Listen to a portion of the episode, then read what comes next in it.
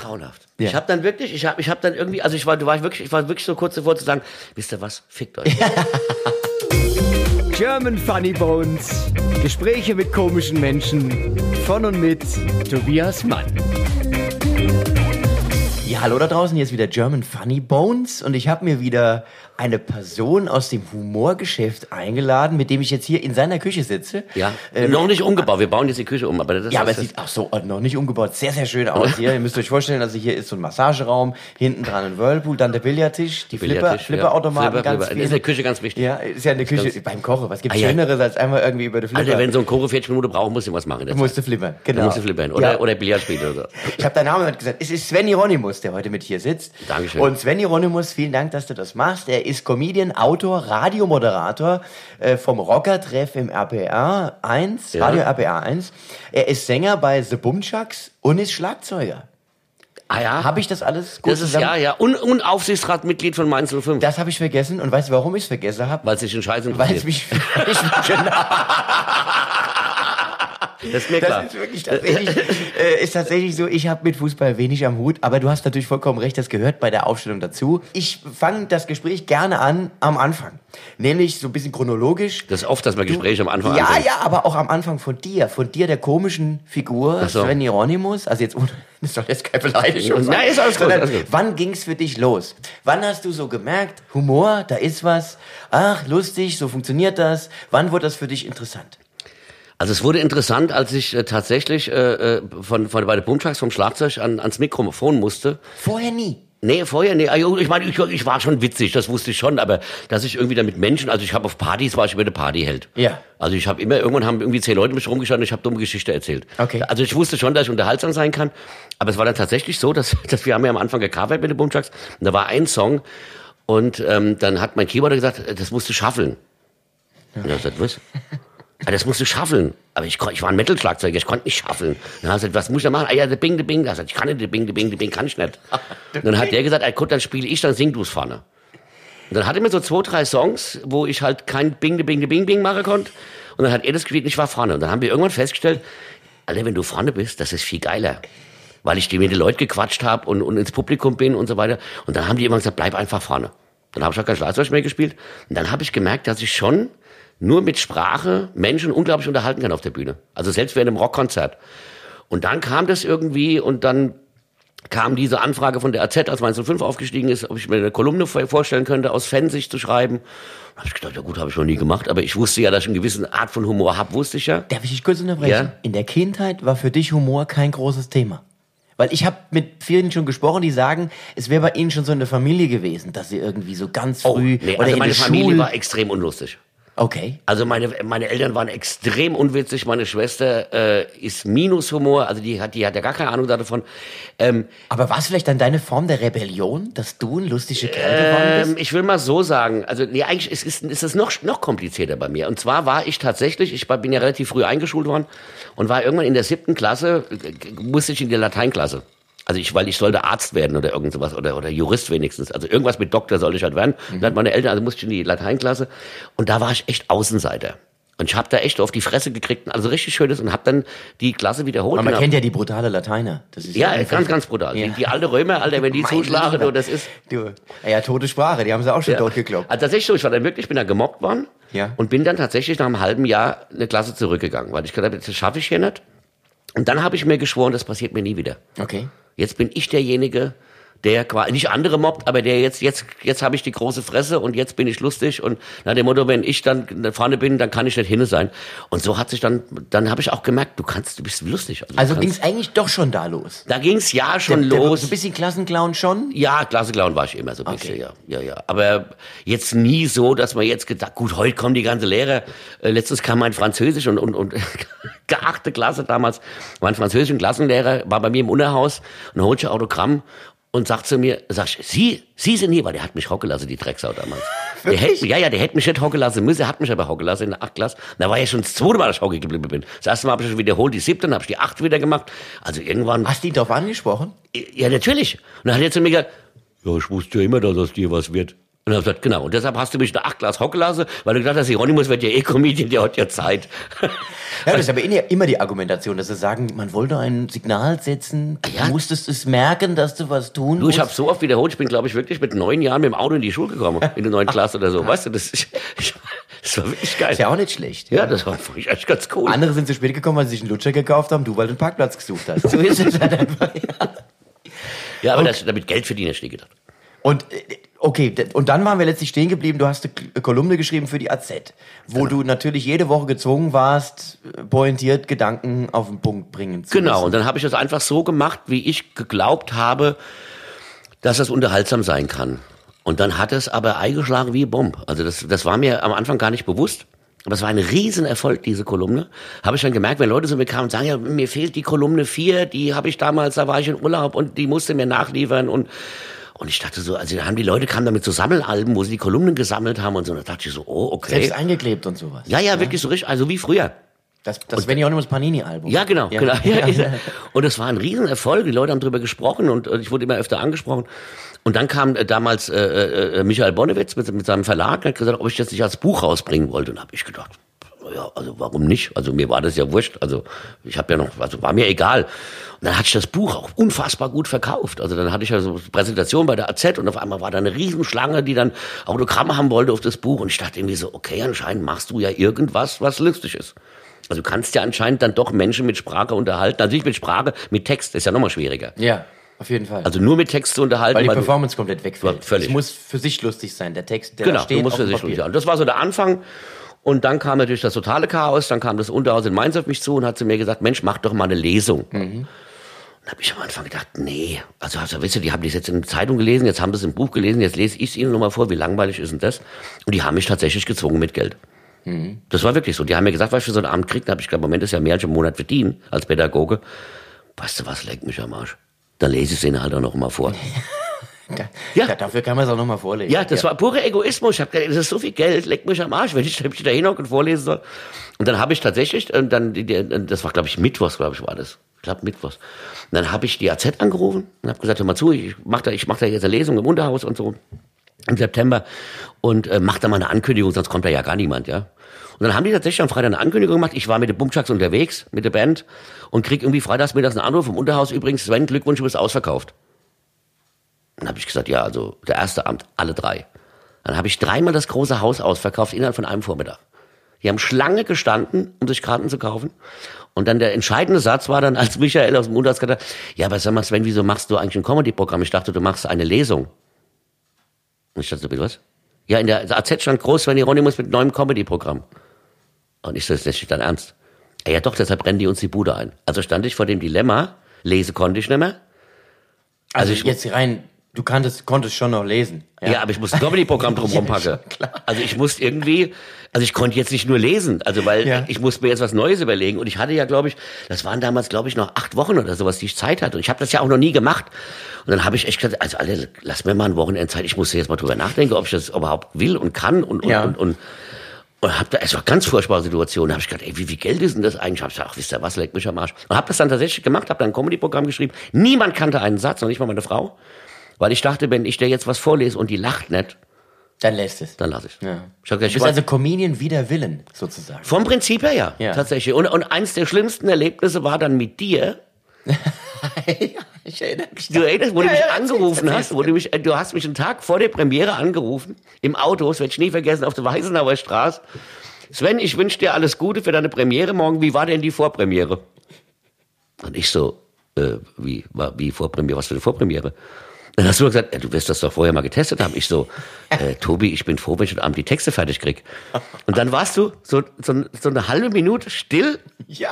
und, und hast dann nur gesagt, na dann viel Glück. Ja. Und ich habe nur gedacht, du Arschloch. ja, was hätte ich sagen sollen? Ja, ja, und ich dachte so, ach du Scheiße, wie was viel Vorpremiere. Ich kannte das Wort überhaupt nicht. Ich dachte, es geht halt Premiere und Premiere ist halt Premiere. Ich meine, das ist das erste Mal. Ich wusste nicht, dass es noch ein erstes Mal vor dem ersten Mal gibt. Also das ist ja quasi wie, wie, das erste Mal Onanieren vom Geschlechtsverkehr. Das kannte ich aber nicht. Also und da war ich, da war ich völlig nervös. Und dann, ähm, aber es hat super funktioniert. Die Leute fanden es total lustig und äh, und das hat super geklappt und ich bin halt an dem Abend tausend Tote gestorben. Ich habe aber im Unterhaus schon ausgemacht, ich dazu, Freunde, eins musst du mir versprechen. Ich gehe heute Abend hier raus. Ich mach das. Aber wenn die nach dem dritten Gag nicht lache, breche mir ab. Ich stelle mich hier nicht zwei Stunden hin und mache da ab. Ich dachte, es wären zwei Stunden gewesen. Es waren, glaube ich, am Schluss fast vier. Ja. Ich hatte ja auch kein Zeitgefühl. Nein. Wenn du es noch nie gemacht hast, hast du keine Ahnung, wie lang dein Material ist. Ich glaube, ich war wirklich- das erste Mal in der Pause, da war es Viertel vor zehn oder so, im ersten Part. Und dann kam dann der, der Hans und hat gesagt, äh, bist du jetzt fertig? Sag ich, nee, das ist jetzt Pause. Sagt er, okay, andere Kollegen waren jetzt schon fertig um die Uhrzeit. Ja. Und du machst jetzt Pause. Also es war schon sehr chaotisch, aber es hat super funktioniert. Die Leute haben es geliebt und äh, dann habe ich gedacht, okay, wenn das in Anführungsstrichen so einfach ist, dann kannst du das eigentlich auch nochmal machen. So bin ich da eigentlich Und reingerutscht. so machst du es heute noch. Und das mache ich das heute noch, ja. Natürlich heute, ich habe mir letztens tatsächlich, ich habe das damals aufgezeichnet auf Kamera, also so mit VHS-Kassette. Und habe mir das dann wirklich mal versucht anzugucken, meinen ersten Auftritt oder meine ersten Auftritte.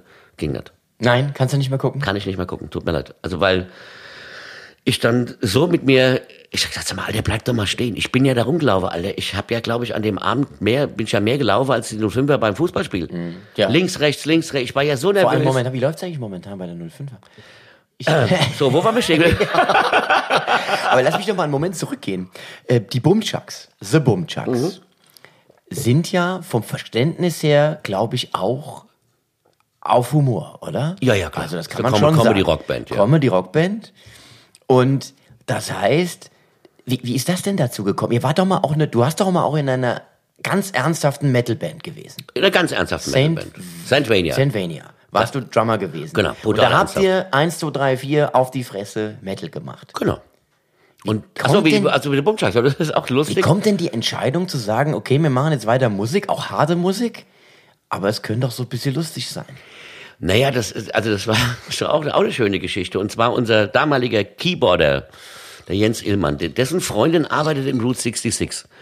Muss man das erklären? Der Route 66 war ein War, Rock- war so, ein- so, so ein Rockkeller, so ein Rockkeller, genau. So heute bis- bis Asien- so ein Rockkeller, so ein genau. Rock-Pop-Keller, also mit Tanzfläche, kleine Bühne und so. Okay.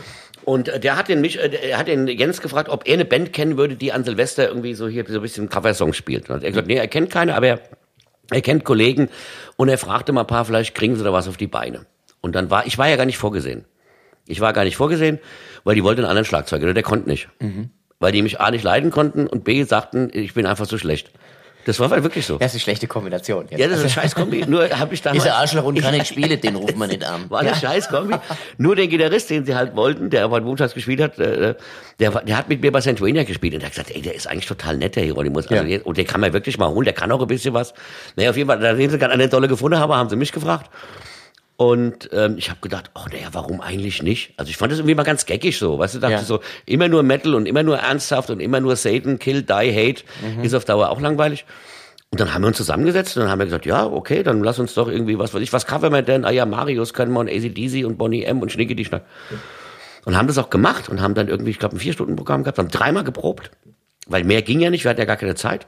Ist da der berühmte Spruch entstanden, Wer probt hat Angst. wer probt hat Angst? Und dann sind wir tatsächlich an diesem Abend auf die Bühne und keiner wusste mehr, wie was geht. Und das war kein Witz, das war wirklich, wir wussten es echt nicht mehr. Das war dann wirklich so, und jetzt von Marius mit der Westernhagen, mit Pfefferminz bin ich dann Prinz. Draußen ist es grau. Ja, also, ach, ich fange an. Ah, okay. Äh, ist das, au- was ist das? H? Ist auf H, gut. Und, und die Leute haben sich bepisst. Und wir haben irgendwie gedacht so, ey, und wir haben uns eigentlich am Anfang geschämt, weil wir dachten, das ist ja total schlecht, was wir machen. Die Leute haben sich bepisst, weil die dachten, das wäre Absicht. Und dann haben wir immer gedacht, so nach einer Stunde, ah ja gut, dann ziehen wir es auch durch. Dann lass uns auch lächerlich bleiben. Ja, aber das ist auch wieder so meine Theorie ist, wenn du offensiv spielst und wenn du einfach sagst, okay, wir haben hier gerade ein Problem, wenn du das dem Publikum erzählst, nehmen die teil an etwas ganz Interessantem. Das Als wenn du es versuchst zu kaschieren. Das ist ja, Ja. dann ganz beschissen. Das ist ganz schlecht. Das, also wenn du versuchst, Schwierigkeiten runterzuspielen bzw. zu überdecken, das wird nix. Lieber sagen hier, Ich kann nichts. wir können es gerade mit. Ja, wir können Wie geht es. nochmal, der Scheiß? Was Ja. ist der Akkord, der erste? Das fanden die total lustig. Ja. Dann haben wir auch Songs abgebrochen. wir haben dann einfach, ich habe dann irgendwann, ich habe dann gemerkt, wir haben einen Song gespielt, den hat keine Sau interessiert. Dann habe ich einfach aufgehört zu spielen und hab gesagt, was soll ich denn jetzt mit dir? Sag ich, das interessiert keine Sau. Lass Was war denn der Ich weiß gar nicht mehr. Sag, sag ich, lass uns was anderes spielen. Und dann habe ich gesagt, das interessiert aber scheiße, gell? Ja, aber scheiße. Ja, okay, dann haben wir einen anderen Song gespielt. Und das haben die Leute geliebt. Ja. Und, Und so ist tatsächlich Das The ist, das ist die Bumtags entstanden. Und dann, War schon der Name da, The Bumchucks? ja, ja, der war schon da. Der Name äh, war da, aber wir mussten ja einen Namen, ja, wenn wir schon auf die Bühne gehen, auch wenn es nur für ein Konzert, war ja nur für eines Konzert geplant, brauchen wir einen Namen. Und dann haben wir halt überlegt, wie nennen wir uns? Und dann habe ich irgendwann gesagt, weißt du, was mir aufgefallen ist? Alle Coversongs ist immer nur Bumchuck. Also egal, was du spielst, das war jetzt nie wirklich kompliziert, immer Bumchuck, Bumchuck. Und dann habe ich gesagt, ey, dann nennen wir uns das so Bumchucks. Und ich gesagt, ja gut, das ist doch cool. Machen wir vorne aber nicht THE, sondern SE wie in Mainz halt so Bumchuck. So, so. Weil der, der Mensa an sich, dass die Sagt er, nur bestimmt, be- bedingt sprechen kann. Genau, also so Bumchucks. Ja. So Hotz. Genau. Ja, ne? Und, und dann haben wir wirklich vier Stunden gespielt und es war, es war so schlecht. Und dann kam aber der Besitzer und hat gesagt, Alter, das war ja sensationell, mach das mal im Tanzen in Mai wieder. Okay. Und dann haben wir gedacht, oh ja, du, scheiß drauf. Ja klar, hat ja irgendwie auch Spaß gemacht. Dann haben wir aber gesagt, okay, wir proben aber nicht. Wir lassen alles, wie es ist, wir proben einfach nicht. Weil das ist dann, glaube ich, noch witziger, weil da kann sich gar niemand mehr an irgendwas erinnern. Dann haben wir wirklich nicht geprobt und sind dann im Mai wieder auf die. Und dann hat er, dann hat er diese, äh, den Vorverkauf gestartet und dann war das Ding innerhalb von einem Tag ausverkauft. Und da hat er uns gesagt, Leute, die rennen uns hier die Bude an, die wollen die Bundschak sehen. Anscheinend muss ich rumgesprochen haben, du musst dir die angucken. Was wir ein großes Glück hatten, dass da wirklich geile Mucker dabei waren. Also die anderen drei, also außer mir, die waren richtig gute Musiker. Und das macht's für die Leute ja auch interessant, wenn die sagen, okay, das sind gute Musiker, die aber schlecht spielen. Dann wirkt so, als ob es geplant gewesen wäre. Es war's ja aber gar nicht. Ja. Aber es ist besser, als wenn du schlechte Musiker bist, die schlecht spielst. Und dann habt ihr aber jetzt zunächst rein Coverversionen gespielt. Genau. Und habt die so ein bisschen hochgenommen, ein bisschen Genau, dann schlechter wir, gespielt. Ja, ähm, und dann haben wir immer gesagt, ach du, wenn wir schon Bonnie M verarschen, dann lass uns doch auch so aussehen wie die. Da haben wir uns so scheiß Perücken gekauft und hässliche Ah, und da ist die. Geburtsstunde von euren Shows geworden. Genau. Also letzten Endes nicht nur Musik geboten wird, sondern wo auch mal ein Schwein über die Bühne rennt. Genau, so ist es dann langsam entstanden, so mit Perücken und Klamotten und allem Kram. Und dann wurde es immer... Hau mich das- fester, Schwester Esther, du dann auf ja, dem Stuhl sitzt, ja, gefesselt genau. wirst. Also es wurde immer mehr, es wurde immer mehr. Und, die, und wir haben ganz viele Konzertanfragen gekriegt und, und haben dann irgendwie gesagt, okay, dann lass uns doch das noch machen. Und dann haben wir irgendwann angefangen, eigene Songs zu schreiben, weil wir irgendwie so Bock hatten. Also irgendwie so, das war so nach, nach einem Jahr oder anderthalb sogar. Also ich habe dann innerhalb von einem halben Jahr haben wir alle entschieden, unsere alten Bands zu verlassen und nur noch Bumchucks zu machen. Okay. Weil wir es eigentlich das erste Mal alle Erfolg hatten. Also wirklich so, dass wir einfach dachten, ich habe immer gedacht, ey, ich treffe mich dreimal, ich probe dreimal die Woche mit meiner Metalband. Es interessiert im Jugendzentrum Weisenau 24 Leute, die da kommen. Davon sind 23 blöd und 25 hässlich. So. Hast ja nicht irgendwas dabei, wo du Weiber hattest, wo du denkst, hätte ich gelohnt. Also, es war wirklich scheiße. Und dann spielst du in so einer Band, wo du scheiße coverst, schlecht bist und die Leute rennen dir die Bude ein und feiern dich ab. Da habe ich gedacht, lass mal, mach lieber das. Also ich fand das, mir hat das Spaß gemacht, ich fand das witzig. Und dann, dann haben wir einfach weitergemacht. Also könnte man sagen, Comedy-Rocker wider Willen auch erstmal, weil, Ja. weil es so einfach ich bin passiert immer ist. gezwungen worden zu Ja, irgendwas. ich merk's auch gerade. Also es war nie von mir die geplant. Geschichte deines Lebens ist ein, ein Zwang. Ja, das war jetzt, schöner. es war nie geplant. Ich habe nie gedacht, ich mache jetzt das, weil das könnte erfolgreich sein. Ich bin Aber da immer so ja reingerutscht. Das, das Kalkül ist ja auch immer so ein bisschen, turnt ja auch Leute ab. Wenn etwas so kalkuliert ist, am Reißbrett entwickelt. Das, das siehst du ja überall, ob es in der Musik ist oder in der Comedy oder sonst irgendwie. Wenn du merkst, da war ein Marketingapparat dahinter, der sich überlegt, was läuft momentan am Markt. Das muss man machen, so musst du aussehen, darüber musst du sprechen, dann wird's nichts. Und wenn du dann sowas hast, was einfach so organisch zusammenkommt, ist das ja am allerbesten. Das war großartig. Das war Und wirklich- äh, nur äh, für die, die es nicht kennen, also The Bumchucks, die Bühnenshow ist so eine Mischung aus Marilyn Manson und Helen, Hel- Helge Schneider, kann man sagen. Ja. Irgendwie so dazwischen. Ja, ja, ja. Da bewegt es sich. ja, Und, ja. und ist immer auf keinen Fall nur der Fokus auf der Musik, die ist natürlich auch wichtig, aber es ist ein Gesamtpaket, was ihr einfach auf die Bühne zeigt. Genau, Es und dann ist kam eine Rock-Comedy-Show. Genau, komplett mit, also, teilweise auch durchdacht. Teilweise mit Und auch schöne Aussage. Teilweise sogar durchdacht. Ja, also wir machen, wir improvisieren ja auch viel, aber teilweise wirklich durchdacht. Wir hatten jetzt, also wir machen natürlich auch manchmal Sachen, die wir persönlich unfassbar lustig finden, aber das Publikum, die nicht lustig findet, will die aber trotzdem machen, weil wir die lustig finden. Also wir hatten jetzt zum Beispiel bei der letzten Schwester. Das ist interessant. Da habe ich mich letztens mit jemandem unterhalten. Mit wem war's? Ich weiß es nicht mehr. Ich bin genau genauso. Es gibt manchmal Sachen, da lacht keine Sau. Es sind Pointen und die mag aber ich. genau. Und die ziehe ich durch. Ja, klar. Die mache ich für mich. Genau. Da gehe ich meinetwegen auch ein bisschen schneller drüber weg, aber ich mache sie, weil ich sie gut finde. Genau. Und das muss man tun, finde ich. Das habe ich in jedem Soloprogramm. Ich habe mir, ich sage mir so, es gibt so, ich habe so so ein paar, so, ich sag mal immer so 3D-Gags, wo du wirklich mitdenken musst, wo ich denke, oh, Alter, ist der geil, der ist ja so lustig, der funktioniert live aber nicht. Und dann funktionieren die dümmsten Sachen funktionieren. Die Leute denkst immer so, das kann doch nicht wahr sein. Bin, bin ich jetzt zu intelligent, sind die zu doof? Aber ich zieh's immer durch. Und wir haben mal gesagt, wir ziehen es immer durch. Wir hatten jetzt auf der vorletzten Johannesnacht, glaube ich, hatten wir die Idee bei Schwester Esther, lass uns doch ähm, wie, also, ähm, Stripperin.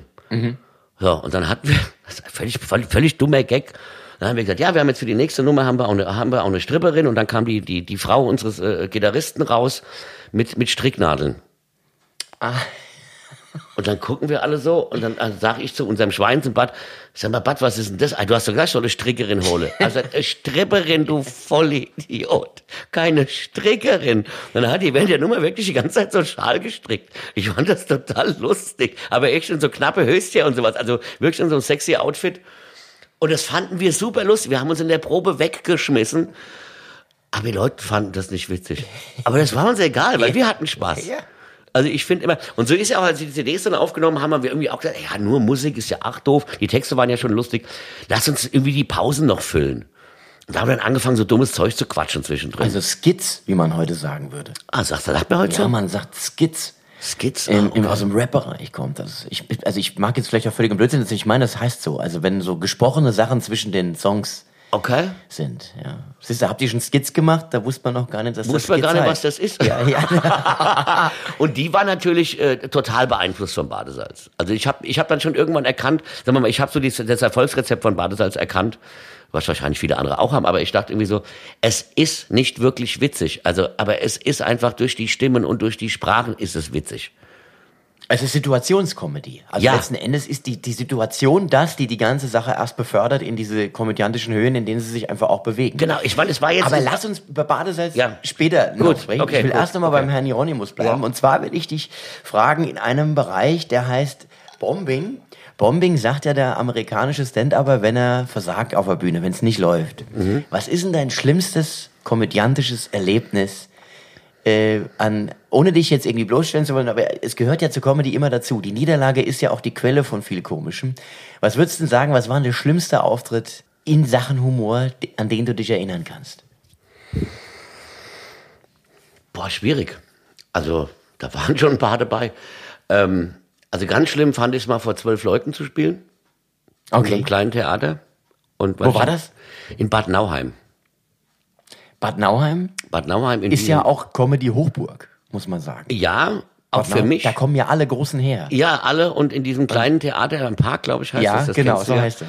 Wo ich da hinkam und mir der Und man hat auch, äh, die, das Publikum, was kommt, das sind auch wirklich junge Hipster, die Bock haben zu lachen. Sensationell. Bock auf Remi Denti. sensationell und es hatte schon witzig angefangen, dass mir der Besitzer äh, eine Stunde lang erzählt hat, wie toll er das Ding als Architekt alles umgebaut hat und ich ihn dann gefragt habe, wo ist eigentlich der Backstage-Bereich und er hat gesagt, den habe ich vergessen. Also habe ich mich dann in, der, in, in dem Putzraum zwischen Klopapierrollen umgezogen und dachte irgendwie, okay, jetzt sind heute Abend noch zwölf Leute da, das ist konsequent zu Ende gedacht.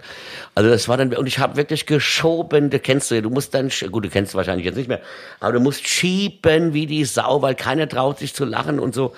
Das das, das ist das, das Schlimme an Auftritten vor kleinem Publikum, dass keine Gruppendynamik entsteht. Genau. Ich habe das auch mal, also mein, ich kann dich äh, da unterbieten. Ich habe mal von neun Leuten gespielt. Und zwar in Würzburg im Theater am Neunerplatz. Das weiß ich auch noch. Also das ist ja auch das Ding. und wie viel passen da rein, wenn ich fragen darf? Ach, da werden, das ist auch kein Riesentheater. Ich würde mal sagen so knapp 200 oder was. da Aber jetzt überleg doch mal, neun Leute bei 200er Ja. Bestuhlung, wie peinlich ist das denn? Absolut. Und meine Frau war eine von den neun. Also äh, da- die saß mit und hat am meisten gelacht. Das, Okay. das, ist, das, ist, das ist tatsächlich Liebe. Und das war aber so eine Zeit, da habe ich gedacht, ja, das es ist ja auch so, du musst das machen. Das gehört zur Ochsentour dazu, dass du halt auch mal solche Auftritte machst. Und was du sagst, du ackerst wie ein Blöder. Also mehr Anstrengung geht nicht. Ja, klar. Mehr Anstrengung als vor wenig Publikum zu spielen geht nicht. Und du versuchst es aber durchzuziehen. Meistens ist es dann so, dass diese Auftritte fürs Publikum was ganz Besonderes sind. Ich weiß nicht, wie es bei dir ja, gewesen war ist. auch so.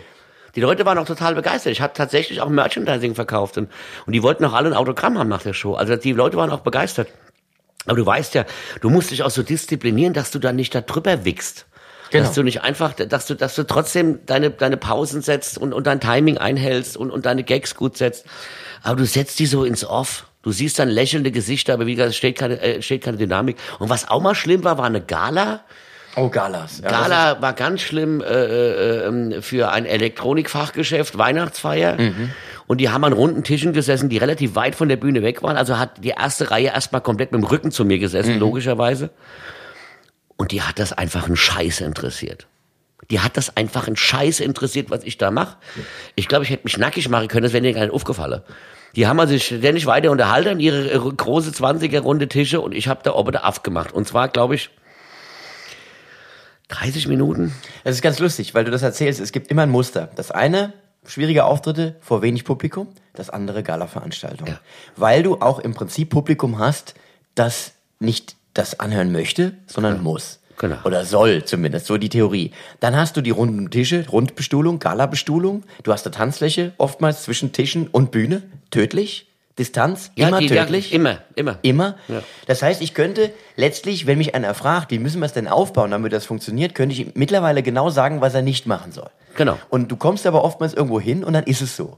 Und dann stehst du auf der Bühne, weißt, du bist für 30 Minuten gebucht und weißt schon nach fünf Minuten, das wären die längsten 30 Minuten meines Lebens. und so wird es wahrscheinlich an dem Abend auch gewesen sein. Ja. Grauenhaft. Ja. Ich habe dann wirklich, ich habe ich hab dann irgendwie, also ich war, du war wirklich, ich war wirklich so kurz davor zu sagen, wisst ihr was, fickt euch. Das- also, äh, aber das wollte ich nicht. Ich Und habe da das, ist der Profi dann davor und sagt, nee, der, der Profi und der Profi, ich habe dann irgendwann meine Rettung gefunden. Ich habe dann die ganze Zeit dann gespielt und habe die ganze Zeit gedacht, wisst ihr eigentlich, wie viel CDs ihr verkaufen müsst, damit ihr so viel verdient wie ich heute Abend? ja, das, berühmte, das Schmerzensgeld, das berühmte Das, Schmerzensgeld. war- das habe ich, das habe ich dann akzeptiert. Das ist jetzt Schmerzensgeld. Ich habe das akzeptiert. Ich habe das durchgezogen. Und es war, ne- also ich habe eine halbe Stunde gegen eine Wand gespielt, quasi. So und das und das, aber das kennen, das kennen wir, glaube ich, alle, die die die Comedy machen. Und was auch ganz, ganz schlimm war, war mein allererster Auftritt im Quatsch Comedy Club. Also ich habe eh ein bisschen gebraucht, bis ich da reinkam. Die wollten mich am Anfang nicht. Man muss es kurz auch da wieder erklären. Der Quatsch Comedy Club, viele kennen ihn aus dem Fernsehen, hat in Ja. Berlin und in Hamburg und ich meine auch mittlerweile in Mitte Stuttgart und Düsseldorf. Und Düsseldorf eine Dependance. Ja. Äh, Berlin ist so die Hauptstelle. Da sind sie im Friedrichstadtpalast im Keller und dort finden Mixed-Shows statt. Das, was wir Mixed-Shows nennen, vier verschiedene Künstler, ein Moderator, Genau. die einen Abend bestreiten. Und da spielt man fünf Tage am Stück. Also es war immer Donnerstag, Freitag, Samstag, Samstag, Sonntag, ja. Ja, genau. Ne, vier Tage am Stück dann also und Ja, aber zwei, eine Doppelshow, zwei genau. Doppelshow, eine Doppelshow Samstag. Und da hast du gespielt. Da habe ich das aller, allererste Mal gespielt. Also das war dann ich, anscheinend, es war, muss anscheinend ein bisschen schwierig gewesen sein, bis sie mich überhaupt geholt haben. Dann hab, war ich das erste Mal da. Dann hatten die aber diesen ersten Donnerstag nicht freigegeben, sondern den hatte die Sparkasse Berlin gekauft und hatte die Karten äh, an die besten Kunden. Ich weiß jetzt nicht, ob die besten Kunden die waren, die den höchsten Dispo hatten oder die besten Kunden, die es mal, ich weiß es nicht mehr. Auf jeden Fall gehe ich raus, spiele eine Nummer, die immer funktioniert hat. Eine todsichere. Eine, eigentlich eine todsichere. Zehn Minuten. Keine Reaktion. Alle Po- Pointen unbenutzt zurück. Alles. Kein Geklatsche. Noch nicht mal Gebur. Totenstille. Zehn Minuten. Ich habe wirklich geglaubt, die hätten so eine Glaswand runtergezogen und ich würde einfach, die würden mich gar nicht hören. Das war wie in so einer Matrix, habe ich gespielt. Ja, ja. Es kam noch nicht mal ein Räuspern, es war einfach Totenstille. Und dann bin ich runter, dann haben die auch nicht geklatscht. Und dann dachte ich, gut, das mit dem Quatsch Comedy Club hat sich jetzt auch erledigt für dich. Und dann haben die immer gesagt, ja, und wir versuch's morgen noch mal. Und das war jetzt halt irgendwie auch eine gekaufte, äh, gekaufte Abend und so. Ich dachte, nee, gebraucht war er eher, aber egal. Und dann am nächsten Abend hat's halt einigermaßen funktioniert, aber ich mache auch seit zwei, drei Jahren mache ich eh keinen Quatsch Comedy Club mehr.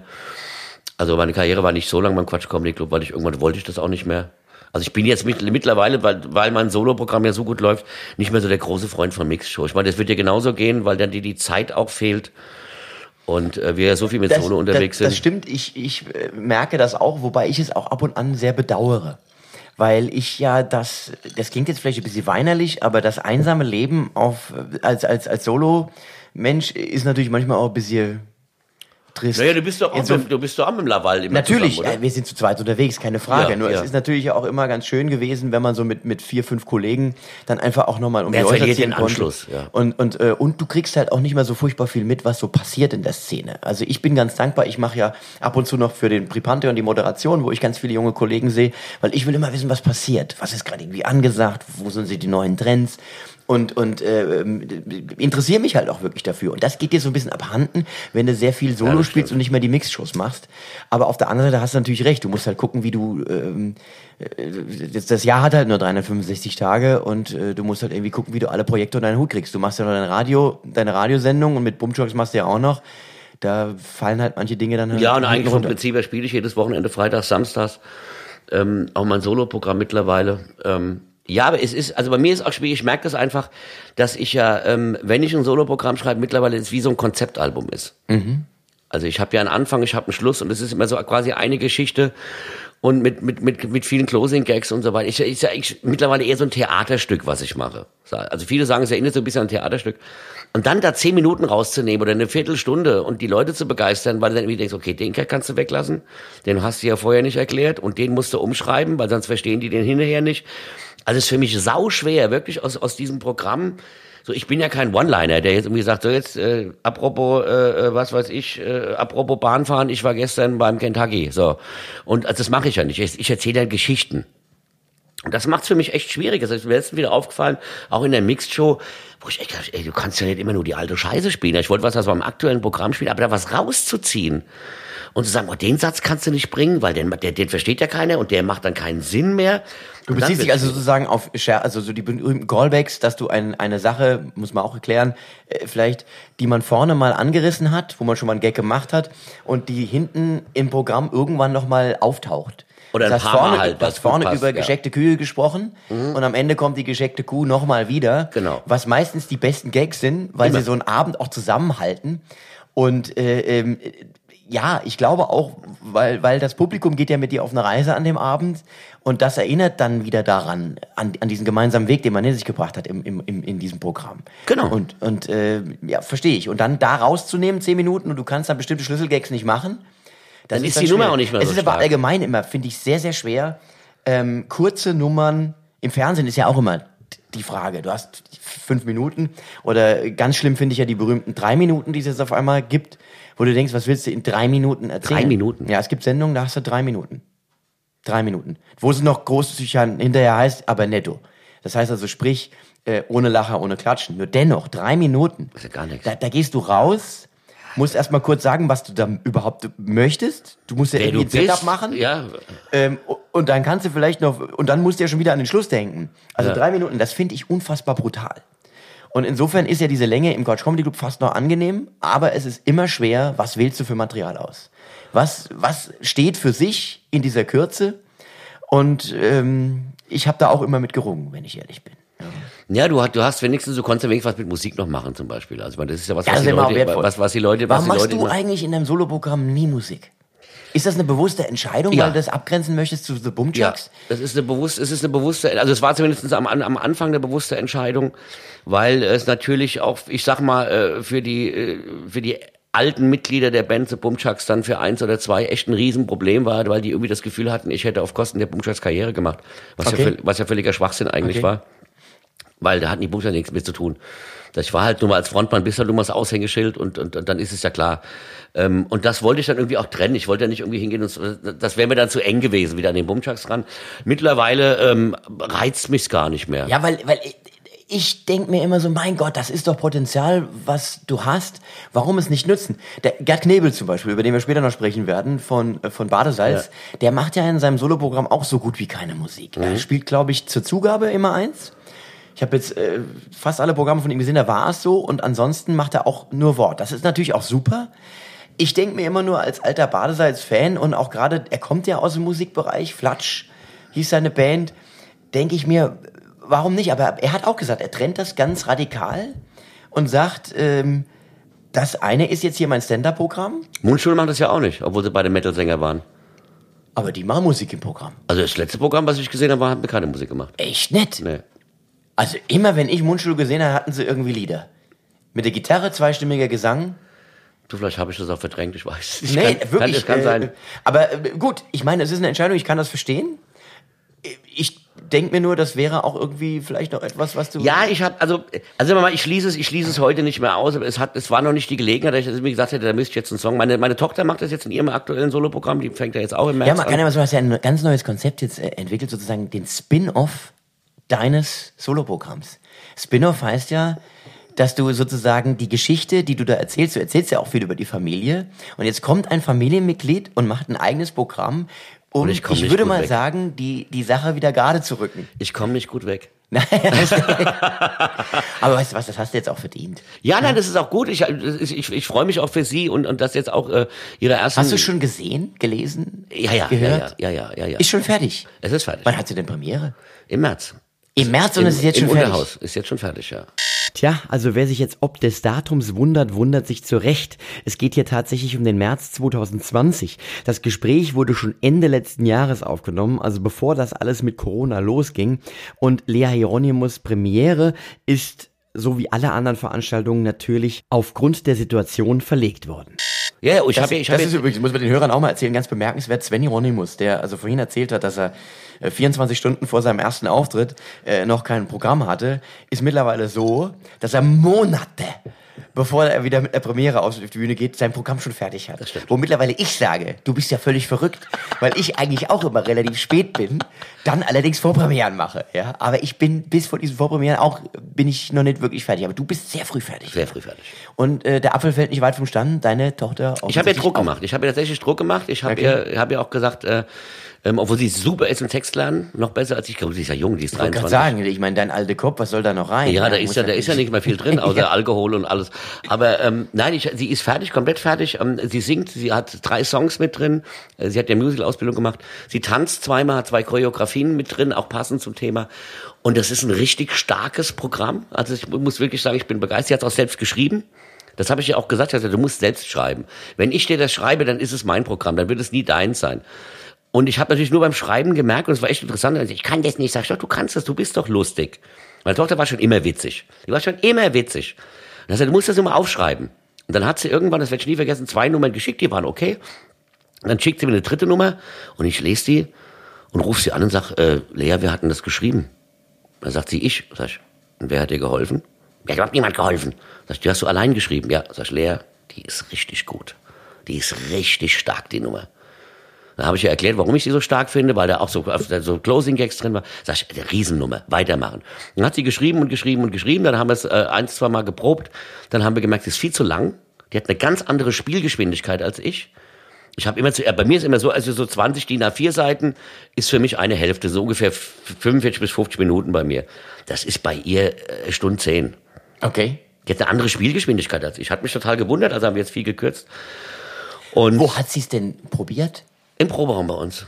Aber noch nicht vor Publikum. Nein, nein, nein, nein, nein, nein, nein. Sie hat am 20. März Premiere im Unterhaus. Der 20. ist auch schon ausverkauft und der 21. gibt es, glaube ich, noch. Vorpremieren. Sie macht keine Vorpremieren. Sie spielt wahrscheinlich eine halbe, die erste Hälfte bei RPR 1 im Wohnzimmer eine Woche vorher. Okay. Aber das braucht sie auch nicht. Okay. Also wirklich, die ist, ich muss wirklich sagen, die ist Profi. Also ich bin wirklich überrascht, wie schnell meine Texte, äh, meine Texte, meine Tochter Texte lernt, wie schnell sie äh, äh, das, was ich hier sage, auch adaptiert. Wir üben natürlich zusammen. Ab und zu mal. Ja. Weil ich ihr sage, ah Lea, mach das mal ein bisschen langsamer, das versteht man nicht. Oder mach mal hier eine Pause damit und so. Das nimmt sie auch an. Mhm. Das ist ja auch wichtig als Handwerk. Mein Handwerk kann ich ja mittlerweile nach 15 Jahren. Mhm. Macht uns ja keiner mehr was vor, was Handwerk betrifft. Die Texte sind stark, die Songs sind total unterhaltsam und sie singt ja auch toll. Also ich glaube daran und ich glaube tatsächlich, dass sie auch durch die Decke geht, weil sie ist 23 Jahre weiblich und sieht gut aus und kann was. Das ist ja jetzt heutzutage nicht so oft in, in, in der Comedy-Landschaft äh, äh, in Deutschland und kann mir gut vorstellen, dass es das super funktioniert bei ihr. Ja, ich habe nur nachgefragt, so wegen dieser, es gibt ja verschiedene Philosophien, wie geht man sowas an? Und ich bin ja immer noch so, ich schreibe ja auch viel so im kleinen Kämmerlein brauche aber diese Vorpremieren, also diese Testläufe, weil ich das Gefühl mit Publikum brauche, wie funktioniert es. Also, dass, dass das ich wirklich ich für eine Premiere auf eine Bühne gehe und habe das Material vorher noch nicht an lebendem Publikum getestet. Das kann ich mir fast nicht vorstellen. Ich kann verstehen, wenn man das macht, ist eine andere Philosophie, eine andere Herangehensweise. Es gibt viele Kollegen, die das machen. Ich brauche das. Ich brauche dieses Gefühl. Und bei mir ist es tatsächlich auch so, dass ich manche Sachen auch erst vor Publikum erschließen auch für mich, dass manchmal habe ich einfach Nummern, die habe ich selber noch nicht so hundertprozentig durchblickt. Warum will ich die spielen? Wo gehören die hin? Wie hängt das Programm überhaupt miteinander zusammen? Und ich brauche das. Ich erarbeite sozusagen mit dem Publikum in diesen Vorpremieren auch ein Stück weit diesen Abend. So nutze ich das. Deswegen habe ich so interessiert nachgefragt, wie sieht das jetzt, die als erstes Mal mit Comedy auf die Bühne geht, handhabt. Aber das, wenn das für sie okay ist, klar, soll sie, soll sie machen. Das ist für sie okay. Also ich meine, ich muss, ich muss, muss mal eine Story erzählen. Die spielt mittlerweile in Deidesheim äh, im, im Boulevardtheater, äh, spielt sie so, so beim, bei so einem, äh, einem Comedy-Stück auch mit. Zwei-Personen-Stück wurde sie angefragt und sie konnte aber, sie, sie, sie konnten nicht zusammen proben. Also sie konnten es nicht zusammen proben. Sie hat es auf Video gehabt mhm. und sie hat den Text gelernt und mhm. ist dann wirklich tatsächlich auf die Bühne und hat das an dem Abend mit ihrem Partner gespielt. Sie hatten vorher noch nie zusammen gespielt. Sie hat nur das Video gekannt, dass sie ungefähr wusste, von wo sie auf, auf, auf, auf also von welcher Seite sie kommen muss Ja. und was sie dann anhat. Und ich war leider nicht da, weil ich selbst spielen musste und krieg dann aber nach der Show direkt äh, äh, zwei Sprach-WhatsApp von den Veranstaltern und sagen, Alter, was hast denn du da für eine grandioses Mädel großgezogen? Die war ja unfassbar stark. Also die muss da richtig eingeschlagen haben, wie ihr Bombe, das wäre sensationell, wie geil sie das gespielt hätte, mit welcher Souveränität, obwohl sie es ja vorher nie gemacht hatte. Und dann habe ich gedacht, nee, die kann das. Also die ist mittlerweile, also die Unsicherheit, die sie hatte am Anfang ihrer Ausbildung, war ganz extrem. Das war ja tatsächlich auch der Grund, warum wir echt überlegen, ob sie es abbrechen soll. Weil sie am Anfang zwar in der Probe immer gut war, aber live irgendwie nicht diese Bühnenpräsentation nicht hatte. Die hat sie mittlerweile. Und dann denke ich einfach, nee, die macht es so. Und die Ja, ich habe vor allem, ihr habt einen kleinen Trailer habt ihr gemacht, Mhm. den man sich ja angucken kann. Und den habe ich, hast du den gepostet? ja, Genau, habe ich angeguckt und da habe ich das auch gesehen, dass sie also wirklich schon äh, sehr stark auch äh, die Bühnenpräsenz ist auf jeden Fall da. Und das du- haben wir ja auch nicht du- geübt. Das du war ja wirklich so ein es- Spontan-Ding. Du merkst das. Du merkst einfach, wenn jemand vor die Kamera tritt oder wenn ein, vor das ein Publikum tritt, ob er sch- schon den Kontakt hat, ob er das hinkriegt oder nicht. Und sie kriegt das sehr gut hin. Ja, ja, und Also- es, wir haben, es war ja, ich habe ja so einige Videos gedreht auch für, für, für, für, für meine Auftritte. Und dann war es tatsächlich so, dann haben die mit meiner Tochter eine Stunde eingeplant für die Nummer. Und dann habe ich gesagt, äh, wieso eine Stunde? Ah ja, der hat das ja noch nie. Sag ich, Freunde, das ist meine Tochter, die kann was. Sag ich, der braucht gleich eine Stunde. Machen wir in fünf Minuten, machen wir das nicht fertig. Lass uns das zwei, dreimal. Wir wussten ja gar nicht, was wir machen sollen. Und dann kam, dann habe ich irgendwie gesagt, lass uns das, das so machen. Das ist doch ganz witzig, wenn ich da mit drauf bin, du mich auf die Seite schiebst, irgendwie so. Und, und dann haben wir das ganz kurz durchgesprochen, meine Tochter und ich. Und das war dann tatsächlich der zweite Take, den wir jetzt gemacht haben, wo der Typ an der Kamera ja, das war's. Das war super. Der stolze Papa Hieronymus. Ich, ich pro- prophezeie, du wirst Tränen der Rührung in den Augen haben, wenn sie das erste Mal im Sie hat zu mir gesagt, soll ich dir für den 20. für die Premiere, äh, äh, brauchst du einen Sitzplatz? Sag ich, Tochter, ich werde an diesem Abend nicht sitzen. Keine Sekunde. Ich werde sterben am Pult. Ich werde am Pult und werde die Einspieler mit dem, mit der, Stehst du mit dem Hans hinten zusammen? ja, also ich Ja. werde sterben. Also Ja. es wird ganz, ganz, ganz schlimm. Und, und ich gönne ihr das aber auch so, weil ich gönne ihr das wirklich, weil sie hat wirklich, also sie hat ja die Ausbildung letztes Jahr im Sommer beendet und hat dann wirklich auch ein paar Mal bei diesen Auditions echt auf die Fresse gekriegt. Und war wirklich kurz davor, quasi zu sagen, ja gut, dann mache ich halt das nicht, obwohl das mein Leben ist. Und, und, und jetzt so langsam, dann kam mal da was Positives, kam mal da was Positives und sie ist jetzt so heiß auf die Nummer und so fleißig. Also die ist wirklich so fleißig. Wir haben uns dann, was weiß ich, morgens um 11 Uhr im Proberaum getroffen, haben geprobt bis um halb drei, dann ist sie von drei bis 20 Uhr arbeiten gegangen und ist dann nach der Arbeit direkt wieder in die Musicalschule gefahren, um, um ihre Choreografie zu üben. Also die gibt wirklich richtig Gas und, und, und, und kämpft und wo ich einfach sage, jetzt hat sie es auch mal verdient. Also das ist so, und sie hat ein komplettes Soloprogramm, da sind so lustige Sachen mit drin, wo ich einfach sage, ey, das ist ja so witzig und ich krieg sie so geil. Also trotzdem aber nett. Also irgendwie so, das ist, es ist toll. Also ich finde es wirklich toll. Ich finde es total lustig. Meine Frau findet es auch total lustig. Und das muss ich dazu sagen, die Vorpremiere ist meine Frau. Auch für dich, für Ja. deine Programme? Mittlerweile, weil du sagst, vor, am ersten Programm hast du ja nichts Meine gesagt. Frau liest das und meine Frau sagt, Ah, du spielst es doch nicht mal vor. nein, sie, liest. das? Sie liest den Text und sie, äh, und sie weiß, wie ich spiele. Und sie sagt, das ist super. Das, ich dachte, das finde ich überhaupt nicht witzig. Ich dachte, jetzt ist das total lustig. Ich, ich finde das überhaupt nicht witzig. Sag ich, ey, das, das ist scheiße. Nein, Sven, lass es drin, das ist total witzig. Und dann sag ich, aber der ist gut. Nee, das gefällt mir nicht. Und die hat immer recht. Das, die Scheiße, die hat immer recht. Ich sag, ey, das ist ein Riesengag. Dann verteidige ich, das ist ein Riesen. Nein, der ist nicht gut, Sven, der, der kommt, das kapiert keiner. Und dann ist es tatsächlich so und dann ist es so, wie sie gesagt hat. Das Witzige, das ist bei mir tatsächlich auch so. Also ich, Wenke ist die erste, meine Frau, Ja. die erste, die das Material liest und hört. Äh, Und ich spiele sie auch vor zum Teil und die guckt sich auch die Vorpremieren an und geht dann, hat dann so eine Liste hinterher, wo sie mit mir das durchgeht. Und ganz oft denke ich mir, das stimmt doch gar nicht, das war doch gut. Und äh, weil ich erstmal so denke, Mensch, aber du hast recht, sie hat hinterher immer recht. Ja, sie sagt halt, ich, bin- sie sagt, ich bin völliger Konsument, ich bin völlig frei davon. Ich weiß gar nicht, was du da machst. Ja. Ich konsumiere das jetzt Ja. und dann sage ich, ob das witzig ist oder nicht. Ja, ja. Und dann, wenn sie das sagt, hat sie recht. Es ist, und da könnte ich kotzen. Ja, es ist, aber Ich verteidige mich dann immer. Manchmal haben sie halt, sie haben halt recht, ja. Und das ist, mein, das ist meine, mittlerweile mache ich ja auch Vorpremieren, aber die Vorpremieren sind eigentlich, nein, weil ich, also ist ja tatsächlich so, wenn ich eine Vorpremiere spiele, ist mein Text komplett fertig und ich kann ihn komplett auswendig. Das heißt, ich käme gar nicht auf die Idee, was zu ändern.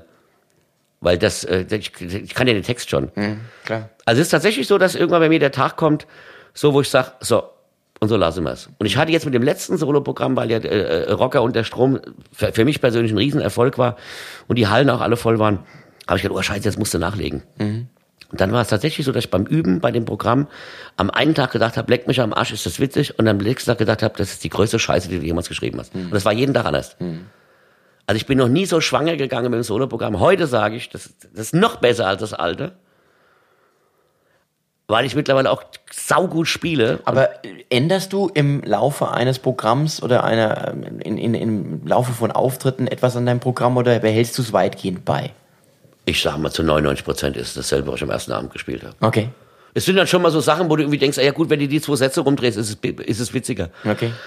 Das braucht aber Zeit, bis ich das kapiert habe. Okay. Oder wenn, wenn, wenn, wenn, wenn ich Dr. Rock dann am Mischpult sagt, hör mal zu, was hältst du von, wenn du noch den, oder du sagst, das kennst du ja auch, du spielst eine Nummer, du spielst sie ein Jahr lang und irgendwann sagst du noch einen Satz dazu und denkst, ey, der gehört ja schon von Anfang an rein, du Vollidiot. Nur wärst du nie drauf gekommen. Und jetzt sagst du spontan und denkst, oh, der ist ja richtig gut. Und dann behältst du den bei. Ja gut, ich, ich ändere ja ganz viel. Also bei mir ist ja immer... Ja, du bist ja auch aktuell. Ich bin ja nicht Fluss aktuell. Und, und äh, ja, aber selbst bei den, bei den anderen Parts, ich bin da immer so ein bisschen... Aber äh, auch das, andere Herangehensweise, ganz spannend von dir zu hören, dass du da wirklich zu 99 Prozent bei dem Text bleibst, den du ursprünglich geschrieben hast. Ja, das ist, das ist, ist, quasi, ist quasi derselbe und äh, den spiele ich jetzt drei Jahre durch und ich spiele es mittlerweile und das, das mag ich halt. Also ich, spiel- äh, äh, ich, ich spiele das mittlerweile auch wirklich richtig gut. Das war der erste Teil des Gesprächs mit Sven Hieronymus. Der zweite Teil folgt nächste Woche.